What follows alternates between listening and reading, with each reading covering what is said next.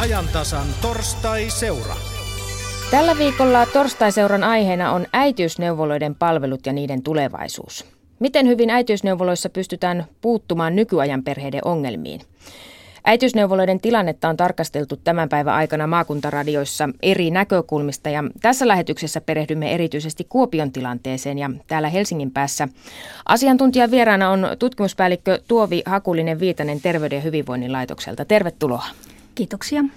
Niin, äitiysneuvola tavoittaa käytännössä kaikki odottavat äidit Suomessa. Toimiva neuvolajärjestelmä on aina ollut maassamme ylpeyden aihe mutta sitäkin pitää kehittää ja sinä olet äitiyshuollon uusia suosituksia pohtineen asiantuntijaryhmän varapuheenjohtaja. Nämä edelliset suositukset ovat vuodelta 1999. Mitkä asiat erityisesti nyt kaipaavat uudistusta? No tietenkin perusta tälle uudistamiselle tulee siitä, että lainsäädäntö on uudistunut uudella vuosituhannella. Tarkoitan tällä terveydenhuoltolakia ja valtioneuvostoasetusta neuvolatoiminnasta, koulu- ja opiskeluterveydenhuollosta. Ja siellä näissä painotetaan vanhemmuuden tukemista, terveyden edistämistä, tuen tarpeen varhaista tunnistamista ja tuen kohdentamista sitä tarvitseville. Ja sitten tietenkin vuosien saatossa väestön terveydessä, hyvinvoinnissa on tapahtunut muutoksia, on erilaisia terveyshyvinvointitarpeita Eli tarpeet ovat muuttuneet.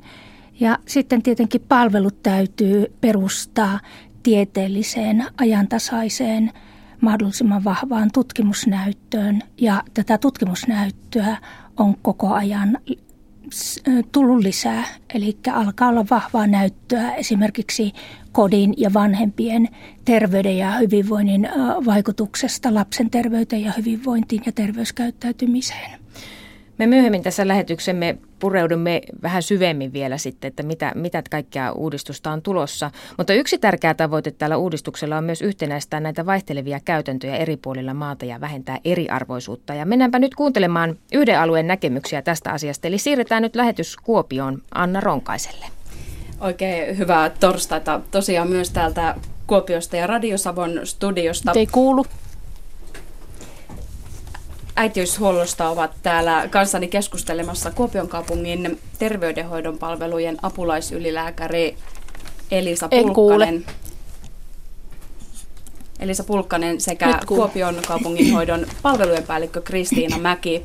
Elisa Pulkkanen, sinä olet ollut Kuopiosta mukana laatimassa tuota lausuntoa, kun näitä lausuntoja pyydettiin. Niin mit, mitä mieltä itse olet? Onko näille suositusten laatim- päivittämiselle tarvetta? No ensinnäkin terveiset Kuopiosta täältä ja, ja kiitokset, kiitokset koko tälle laajalle asiantuntijaryhmälle, joka on laatinut näitä neuvolasuosituksia. Toki en ole, ole ollut laatimassa pieniä kommentteja, olemme antaneet vasta nyt ensimmäisen kierroksen jälkeen, kun tämä suositus on ollut kierroksella. Tuo esitys tai tuo ohjeistus on todellakin laaja ja, ja kattava ja, ja hyvin yksityiskohtainen. Ja ainakin täällä Kuopiossa niin me on tosi innolla odotettu sitä, sitä tuota koko ajan ja ehkä tietoisestikin näitä miettiessämme näitä neuvolatyön resursseja ja, ja tuota, ohjeiden ja toimintojen päivittämistä, niin, niin olemme odottaneetkin tätä, että tämä, tämä ohjeistus valmistuisi. Toisaalta voi sanoa, että sen neuvola-asetuksen jälkeen niin Kuopion toiminnat koko lailla on saatu melko lailla resurssien ja, ja toimintojen mukaan, mukaan jo pelaamaan niin kuin se asetus edellyttää. Ja Kristina varmaan noista resursseista kertookin kohta vähän enemmän. Mm. Kuopiossa neuvolatyötä on tosiaan viimeisen parin vuoden aikana kehitetty ja viety eteenpäin aika ahkerasti muutama vuosi sitten voimaan tulleen kansanterveysasetuksen myötä. Ja hiljattain Kuopion neuvolapalvelut arvioitiin myös maamme parhaimmistoon siellä jaetulla siellä Helsingin kanssa. Kristiina Mäki, mitä täällä Kuopiossa on nyt oikein tehty? No sanotaan näin, että Kuopiossa lähdettiin aika lailla reippaasti liikkeelle sen jälkeen, kun, kun asetus, asetus tuota tuli voimaan. Ja tietysti kaikkein tärkein asia on tämä resurssien lisääminen ollut, koska Kuopiossa resurssit olivat vajaat ja, ja emme me voineet niitä suositusten mukaisia, aiempia, aiempia suositusten mukaisia tarkastuksia tehdä.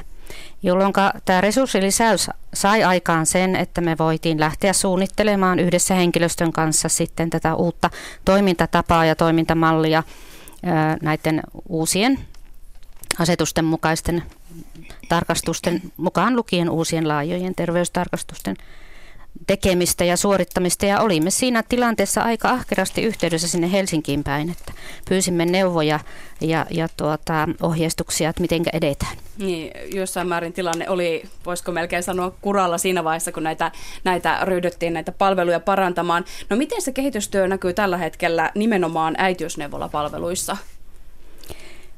No tuota, voisi sanoa näin, että, että nämä laajat tarkastukset tietenkin meillä on, on tuota, toteutuneet, voisi sanoa äitiyshuollon kohdalta osittain, koska äm, olemme lähteneet siitä, että ensimmäistä lasta odottavat heille tehdään tämä laaja tarkastus, mutta siinä on, on nyt kyseessä tämä priorisointi, eli nyt tämän uuden suosituksen, äitiyshuollon suosituksen mukaan meillä tällä hetkellä on liian vähän väkeä vielä sitten siihen äitiyshuollon tekemiseen, että, mm. että odotamme, että ensi vuoden budjettiin saataisiin sitten, sitten lisää voimavaroja, jotta voitaisiin sitten laajentaa kaikille tämä laaja terveystarkastus odotusaikana. Niin, mutta että näitä laajoja terveystarkastuksia on jo odottaville äideille ryhdytty tekemään. Mitä muuta siellä käytännön työssä on tehty nyt parin vuoden aikana?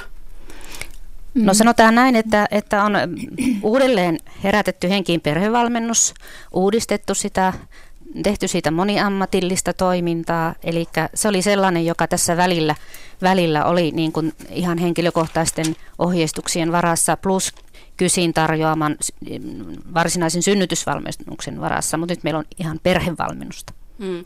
Eli näitä on nyt sitten lisätty. No millaisen tilanteen esimerkiksi kuntaliitokset nyt tuovat näitä kuntaliitoksia. Niitähän on täällä Kuopion seudulla esimerkiksi viime vuodenvaihteessa tapahtunut. No, kuntaliitokset tuovat tietysti lisää raskaana olevia ja, ja synnyttäviä äitiä ja, ja tietysti huoli herää siinä, että kuinka meidän resurssit, resurssit riittävät sitten tarjoamaan myös, tarjoamaan myös yhdenvertaiset palvelut näille meihin uusille, meidän uusille kuntalaisille. Mm. Tähän mennessä kuitenkin resursseja on ihan oikeasti lisätty ja uusia työntekijöitä on oikeasti palkattu täällä Kuopiossa. Kyllä. Että, mm. että sillä tavalla se on, on jo näkynyt. Miten sitten kun kuntaliitoksia tulee, niin No käytännössä sanotaan nyt ainakin tällä hetkellä vielä, niin resurssointi on aika lailla yksi yhteen Kuopion ja näiden uusien kuntaliitosten kuntien kanssa, mutta tietenkin se, että miten me saamme säilytettyä jatkossa lähipalvelut siellä kuntakeskuksissa, niin se varmaan huolestuttaa näitä, näitä uusia liitoskuntien asukkaita tai odottavia. Mm. Ihan lyhyesti, minkälainen käsitys teillä on siitä, että miten Pohjois-Savossa muualla tai ylipäätään Suomessa on tähän kansanterveysasetukseen tartuttu? Eli hoituuko homma? No se, se, mitä on kuultu muilta paikkakunnilta, niin hyvin kirjava on käytäntö edelleenkin. Eli, eli tuota, esimerkiksi laajoista terveystarkastuksista, se niin kauan kuin meillä niitä esimerkiksi on ollut jo käytössä, niin, niin monella, monessa paikkakunnissa ei ole edes aloitettu niitä vielä. Eli hyvin kirjava on käytäntö vielä, mm. vaikka se on asetuksella määrätty. Niin käsittääkseni Valvira tätä myös valvoo. Kyllä, Miten se on Valvira. mahdollista, että että kir- käytäntö, mm. käytännöt ovat näin kirjavia. Me voidaan kysyä varmaan sieltä Helsingin päästä. Kuunnellaan nyt tähän väliin kuopiolaisperheen ajatuksia äitiysneuvolasta. Anna Tornivaara ja Janne Hokka, he saivat peikvauvansa tämän vuoden alussa. Meillä vähän väsyi. Teillä tosiaan kaksi kuukautta sitten syntyi vauva Peik. Miten teillä odotusaikana, minkälaiset kokemukset äitiysneuvolasta? No meillä on ollut aika hyvät kyllä, että ollaan koettu, että ollaan saatu riittävät tuki ja vastattu aina kysymyksiin, mitä ollaan esitetty, niin riittävän hyvin.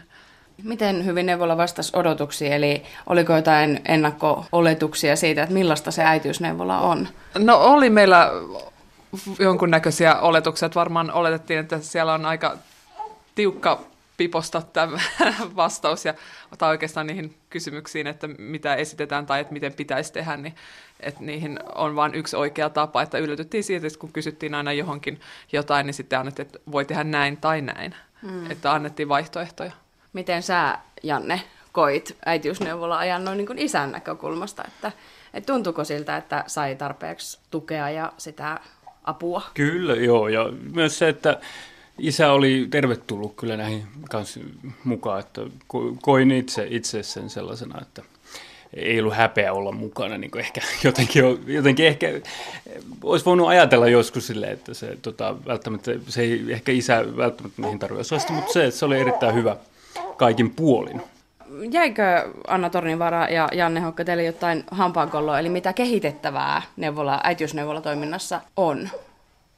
Varmaan on, mutta tällä äkkiseltään niin ei mulla oikein tule mitään sellaista konkreettista mieleen. Että oikeastaan ehkä meillä tässä niin kuin lapsen saamisen jälkeen se suurin ongelma oli se, että meillä vaihtui tämä terveydenhoitaja, eli me oltiin aluksi keskustassa ja sitten siirryttiin tähän lähempään. Et tietenkin se on välimatkana hyvä, mutta et oli, oltiin luotu sellainen suhde jo ensimmäiseen hoitajan, niin sitten on ikävä, että sitten jouduttiin taas aloittaa lapsen saannin myöten se asia uudestaan. Äitiysneuvola-aikaan ja siihen odotusaikaan kuuluu perhevalmennus ja myös tällaiset voimavarakyselyt ja muut, niin miten, miten koitte ne, Janne? Ihan hyvi, hyvi, hyviähän ne on. Että, tota, kaikissa, kaikki sellaiset tilaisuudet, missä voi keskustella, on mun mielestä hyviä. Että. Niin, oli se mun mielestä kauhean kiva nähdä muita samassa tilanteessa olevia. Että, että sen, ne kerrat, mitä tavattiin, niin nehän, ne oli kaikki ensimmäistä lasta odottavia, niin kuin mekin. Eli silloin niin kuin kaikilla on aika samat täpinät siinä ja samat kysymykset ja samat pelot ja samat tunnelmat. Niin kyllä se oli mun mielestä ihan kiva. Ja se kysely musta oli ehkä vähän turha, mitä kysyttiin sitten niin kuin näistä niin kuin meidän suhteista ja muusta, koska ei sitä sitten loppupeleissä käyty niin läpi luotavasti siitä, että oikeastaan kun me täytettiin ne paperit ja sen jälkeen vaan sitten neuvolassa kysyttiin, että no onko jotain, ja ei me sitten oikeastaan mitään ollut, niin se olisi vähän niin kuin siinä. Mitä ajatuksia teissä herätti Annan ja Jannen kokemukset? No voisin osaltani sanoa, että tämä keskustelu, mikä minkä he nosti, ja sen tärkeys, että on mu- muita samassa tilanteessa olevia, niin tämähän nousee sieltä asetuksesta ja suosituksesta esille, että vertaisryhmätoimintaan tulisi kiinnittää enemmän suos- huomiota ja antaa sille aikaa. Ja toinen, mitä mä ajattelen, joka tulee paljon asiakkailta esille, on tämä jatkuvuus. Että Kuopiossa on hyvin suurelta osin neuvolatyö on näin yhdistelmätyönä rakennettu, mutta siellä on myöskin näitä, että joudutaan vaihtamaan synnytyksen jälkeen sit lastenneuvolaan eri työntekijää, että jatkuvuushan on perheille tärkeä. Mm. Annan ja Jannen kanssa sivuttiin myös noita äitiyshuollon kehittämisen paikkoja, niin miten te näette, apulaisylikäri Elisa Pulkkanen, mitkä ne ovat ne kehittämisen paikat? No varmaan, varmaankin nimenomaan sen kokonaisen perheen. Tai oikeastaan voisi sanoa niin, että äitiysneuvolajakso on ensinnäkin hirveän lyhyt aika. Mutta, mutta musta se on niin kuin lääketieteen ja hoitotieteen tämmöinen todella ihana semmoinen yhteistoimintakenttä. Ja, ja siinä toisaalta niin kuin pitää olla nopeasti reagoiva jonkun riskiraskauden suhteen ja, ja toisaalta nähdä koko kokonaisuus sitten perheen kannalta ja, ja ympäristön kannalta niin, että se syntyvä lapsu sitten, lapsi sitten syntyy semmoisiin olosuhteisiin, mistä hänellä on sitten evät jatkaa. Niin. Ja sitten jos puhutaan tällaisesta jatkuvuudesta, että, että tosiaan sitten kun vauva syntyy, niin esimerkiksi Anna puhui juuri siitä, että vauvaperheitä pitäisi tukea siinä vaiheessa. Et mitä mm. ajattelette siitä, Kristiina Mäki? Meillä oli tällainen perhetyön, neuvolan perhetyön kokeilu tässä puolentoista vuoden ajan, päättyi viime vuoden loppuun ja siitä tuli asiakkailta erittäin hyvää palautetta. Eli tällainen, että, että perhetyöntekijä olisi neuvolan tukena sinne kotiin antamassa palveluita silloin, kun sitä tukea tarvitaan, erikoisesti vaikka nyt synnytyksen jälkeen, niin on koettu hyvänä, mutta tällä hetkellä Kuopion kaupungissa satsataan sitten perhetyöhön, missä on enemmänkin sitten tällaista lastenhoitoapua, kodinhoitoapua ja näin. Eli e, tulevaisuus ajattelisin niin kehittämisessä, niin perhetyö pitäisi saada sinne neuvolayhteyteen. Niin, sitä, sitä työtä pitäisi myös kehittää ja se liittyy osin myös tähän jatkuvuuteen ja siihen, mitä äitiyshuollon jälkeen tapahtuu. Mm. Ja, ja koko tämä tietysti raskauden seuranta, niin minusta se niin kuin perheen osallistaminen sen lapsen hyväksi eteenpäin, niin se on niin kuin todella tärkeää sen, sen meidän antaman tuen rinnalla. Niin. Entäs jos äitiyshuollon aikana, kun ajatellaan eri perheiden, perheiden, erilaisten perheiden tarpeita, niin äh, pitä, miten siellä, pitäisikö siellä jotenkin kiinnittää erityistä huomiota myös erilaisiin tarpeisiin, vai pitäisikö ne palvelut olla ihan samat ihan kaikille? Hmm. No ne on juuri ne haasteet. Eli nythän tämä juuri tämä uusi äitiysneuvolan suositus niin perustuu ja pohjautuukin siihen, että, että kaikkia raskauksia, kaikkiin raskauksiin ei jaeta samalla tavalla resursseja, vaan on aivan normaalisti meneviä raskauksia, plus sitten sieltä pitää osata tunnistaa ne lisätukea tarvitsevat raskaudet ja perheet, ja niihin kohdennetaan nyt ne resurssit jatkossa. Miten ne osataan tunnistaa? Millä tavalla? meillä on asiantunteva henkilökunta ja, ja me pohjataan koulutukseen ja, ja meillä esimerkiksi kaikki terveydenhoitajat on käynyt varhaisen, vuoro, var, varhaisen vuorovaikutuksen koulutuksen ja pitää olla silmät ja korvat hereillä ja, ja, ja pohjata tämmöiseen moniammatilliseen yhteistyöhön. Ja, ja tietenkin myös se, että nyt kun on uusia ohjeistuksia tullut, niin, niin tärkeää on käydä ne yhdessä henkilöstön kanssa läpi, mitä se tarkoittaa siellä työssä. Ja nyt kun no, suosituksissa ja asetuksissa on nostettu tämä erityisen tuen tarpeen huomiointi ja työajan varaaminen siihen sekä etsivän työn merkitys, eli löydämme ne todella paljon tukea tarvitsevat, niin niin se tarvitsee kouluttautumista ja keskustelua, miten se käytäntöön laitetaan. Hmm. Vielä, vielä lisään tuohon niin laajaan terveystarkastukseen terminä, että, että sekin täytyy sisäistää, mitä se on. Että se ei ole pelkästään joku spattiluku siellä, mitä nyt valvotaan siellä Valvira ja Avin toimesta, vaan, vaan, vaan se tieto kerätään, kerätään koko raskauden ajalta ja, ja siihen reagoidaan joka hetki. Mm. Jos ajatellaan todellakin sitä, että miten eri kunnissa nämä toteutuvat tässä vaiheessa vielä hyvin eri tavoin, niin miten suuri haaste se on, että saadaan kaikki samalle lähtöviivalle? Kristiina Mäki, no, onko se, se suuri on haaste? haaste? No, kyllä se varmaan on haaste, mutta että se on haaste päättäjille, mä näkisin. Että se kuitenkin lähtee aika pitkälti siitä, että, että suositus ja asetus on tehty siitä, sitä pohjaten, että on tietty henkilöstö tekemään sitä työtä. Ja, ja poliittiset päättäjät eri kunnissa päättää, mihin rahat laitetaan. Ja ennaltaehkäisevä työ ja sen vaikuttavuus, niin, niin tuota, sen tuloksia pitäisi jaksaa odottaa jopa 5-6 vuotta. Aivan. Miten, onko teille, jos ajatellaan nyt, että on vajaa pari vuotta tehty tätä täällä Kuopiossa, niin tuleeko sieltä jotain painetta? Kyllä voi sanoa, että tulee, että, että sitten saatetaan kysyä vuoden kuluttua, kun on satsauksia tehty, että missä teidän tulokset näkyvät. Ja, ja tämä on semmoinen suuri haaste sitten, että miten me se vaikuttavuus saadaan vuosien kuluessa esille ja, ja tutkimustyötä siihen varmaan tarvitaan. Mm, ja mittareita puuttuu. Kyllä. Mutta nyt, nyt voitaisiin sinne Tuoville päin heittää yksi kysymys. Eli kun nyt on saatu tämmöinen äitiys, äitiysneuvolatoiminnan tuota, ohjeistus ja, ja historia aina meinaa toistaa itse, itseään, niin, niin oletteko sitä mieltä tai uskotteko ja toivotte, että tämä ohjeistus riittää vai pitäisikö tästäkin olla asetus, vaikka tämä neuvola-asetus jo onkin sieltä 2011 voimassa? Eli järeämpiä aseita vai ei? Niin, Tuovi Hakulinen Viitanen, Terveyden ja hyvinvoinnin laitoksen tutkimuspäällikkö. Mitä vastaatte tähän? Riittääkö suositukset? Joo, suositukset ovat informaatioohjausta ja tietenkin meillä on tavoitteenakin ihan se, että seuraavan kerran, kun tätä neuvola-asetusta päivitetään, sitähän jo päivitettiin eh, terveyden, eh, terveydenhuoltolain tullessa voimaan. Ja sitä tullaan päivittämään, niin saamaan eh, osa näistä suosituksista sinne asetuksen mukaan, jolloin sitten se on jo normiohjausta. Ainakin nyt ajatellen vaikka määräaikaisten terveystarkastusten määriä ja ajankohtia ja mitä muuta sitten sinne on mahdollista saadakaan. No siirrytään puhumaan sitten täältä Helsingistä käsin tästä nyt käynnissä olevasta uudistuksesta, eli äitiyshuollon uusista valtakunnallisista suosituksista. Tässä jo Kuopiossakin mainittiin, että tavoitteena on siis kohdentaa näitä tarkastuksia enemmän niitä eniten tarvitseviin ryhmiin ja vähentää näiden terveydenodottajien neuvolakäyntejä. Mihin ryhmiin nyt ihan konkreettisesti halutaan panostaa enemmän? No niin, Minkälaisiin ryhmiin, mit, minkälaisia odottavia äitejä halutaan erityisesti tavoittaa? No tässä ideana on siis, on tuotu esille selkeästi laajalti nämä lisäseurantaa vaativat tilanteet.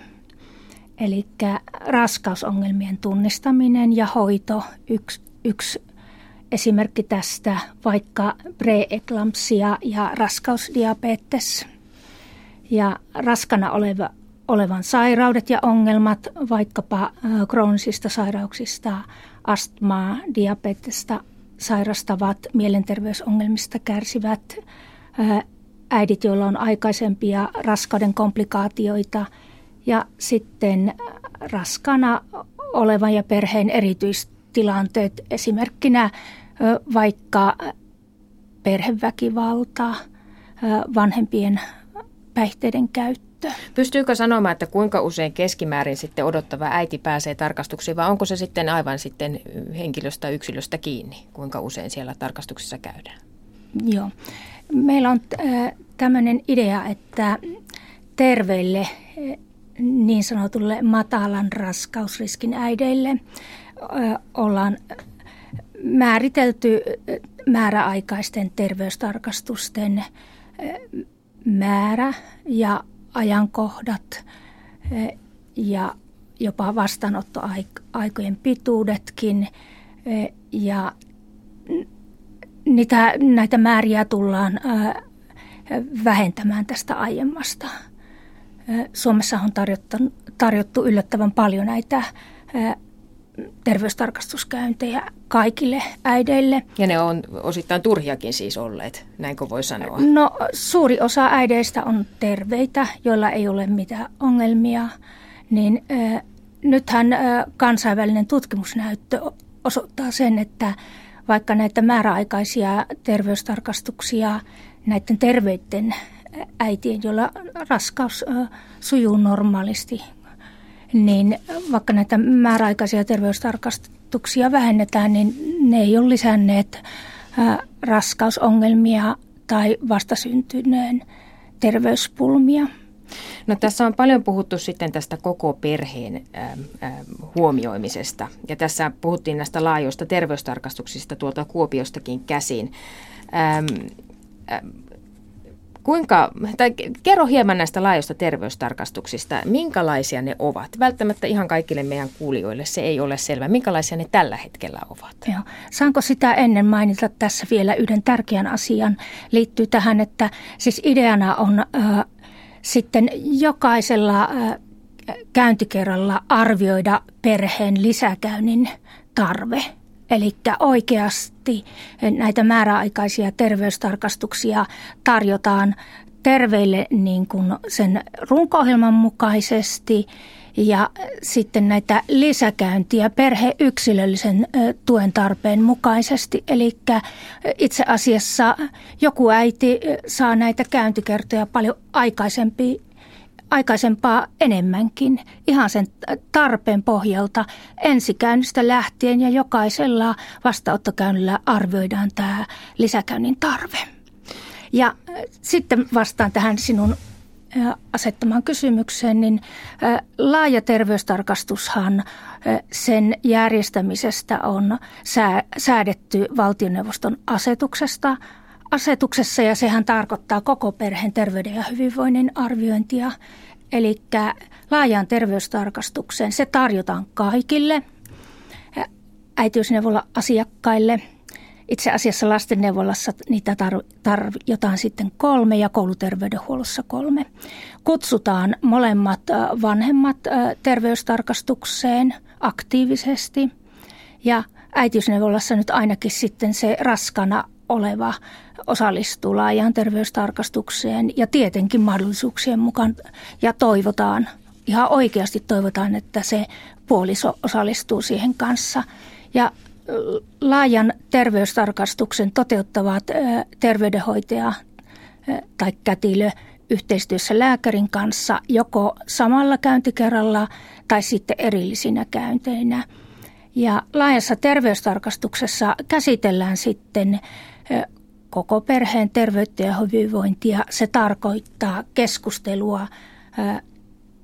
Tietenkin on tämä raskana olevan äidin ja sikiön terveys ja hyvinvointi on yksi alue, mutta keskustellaan vanhemmuudesta, parisuhteesta, perheen arjesta. Kuinka hyvin näillä on näillä tarkastuksilla, kun niistä nyt jonkun verran kokemusta on, niin kuinka hyvin niillä on pystytty tar- tarttumaan näin, paremmin näihin perheiden mahdollisiin ongelmiin? No meillähän on ä, alustavia tuloksia tämmöisestä äitiys- ja lastenneuvolatoiminnan ja kouluterveydenhuollon selvityksestä ja siellä kyllä ä, henkilöstö, mihin, mille tämä kysely on suunnattu, niin on kertonut, että pystytään, esille tulee ihan semmoisia yllättäviä perheenpulmia, joita ei muilla keinoilla ole aiemmin pystytty tunnistamaankaan. Ja tähän laajaan terveystarkastukseen varataan sitten paljon enempi aikaa ja siihen oikeasti terveydenhoitaja ja lääkäri tekevät yhteistyötä, eli tiedon täytyy kulkea näiden työntekijöiden välillä. Ja siellä keskustellaan vanhempien kanssa näistä asioista, edetään vanhempien ehdoilla, sehän perustuu luottamukseen – Tuossa, kumppanuuteenkin. Tuolla Kuopiossa herätettiin tällainen kysymys ja vähän huolikin, että näitä laajoja terveystarkastuksia edelleenkin se kirjo on suuri kunnittain, että missä niitä tehdään ja missä ei ja minkä laatuisia se on. Sieltä heitettiin kysymyskin, että miksi näin. Näin Joo. on, että se vaihtelu on edelleen suurta. Joo. No näissä valtakunnallisissa seurannoissa on tullut esille, että itse asiassa laajoja terveystarkastuksia – kuten myös muitakin määräaikaisia terveystarkastuksia määrällisesti tarkasteltuna järjestetään, mutta se on ilmiselvää, että niin kuin sisällöllisesti ja toteutuvatko nämä kriteerit, mitä tässä äsken luetteloin, niin siellä on vaihtelua. Mutta tosin olemme armollisia, että muutokseen varmaan kuluu aina se aikansa. Näitä Valvira ja aluehallintovirastot seuraavat ja onhan olemassa sitten muistutus, jopa velvoitteita uhkasakon perusteella. Eli asioita valvotaan ja sillä on myös merkitystä. Ja senkin vuoksi, että nämä saadaan nämä laajojen terveystarkastuksen sisällöt yhteneviksi, niin viime vuonna julkaistiin tämmöinen ohjeistus nimenomaan näistä laajoista terveystarkastuksista. Ja nyt näissä äitiyshuollon äitiysneuvolan suosituksissa niin on vielä syvällisemmin tätä äitiysneuvolan laajaa terveystarkastusta käsitelty. No tässä kuitenkin tuli selväksi, että kokemukset on hyviä näistä laajoista terveystarkastuksista ja tätä ajattelua koko perheen hoitamista halutaan sinne myöskin sinne äitiyshuollon uusiin suosituksiin.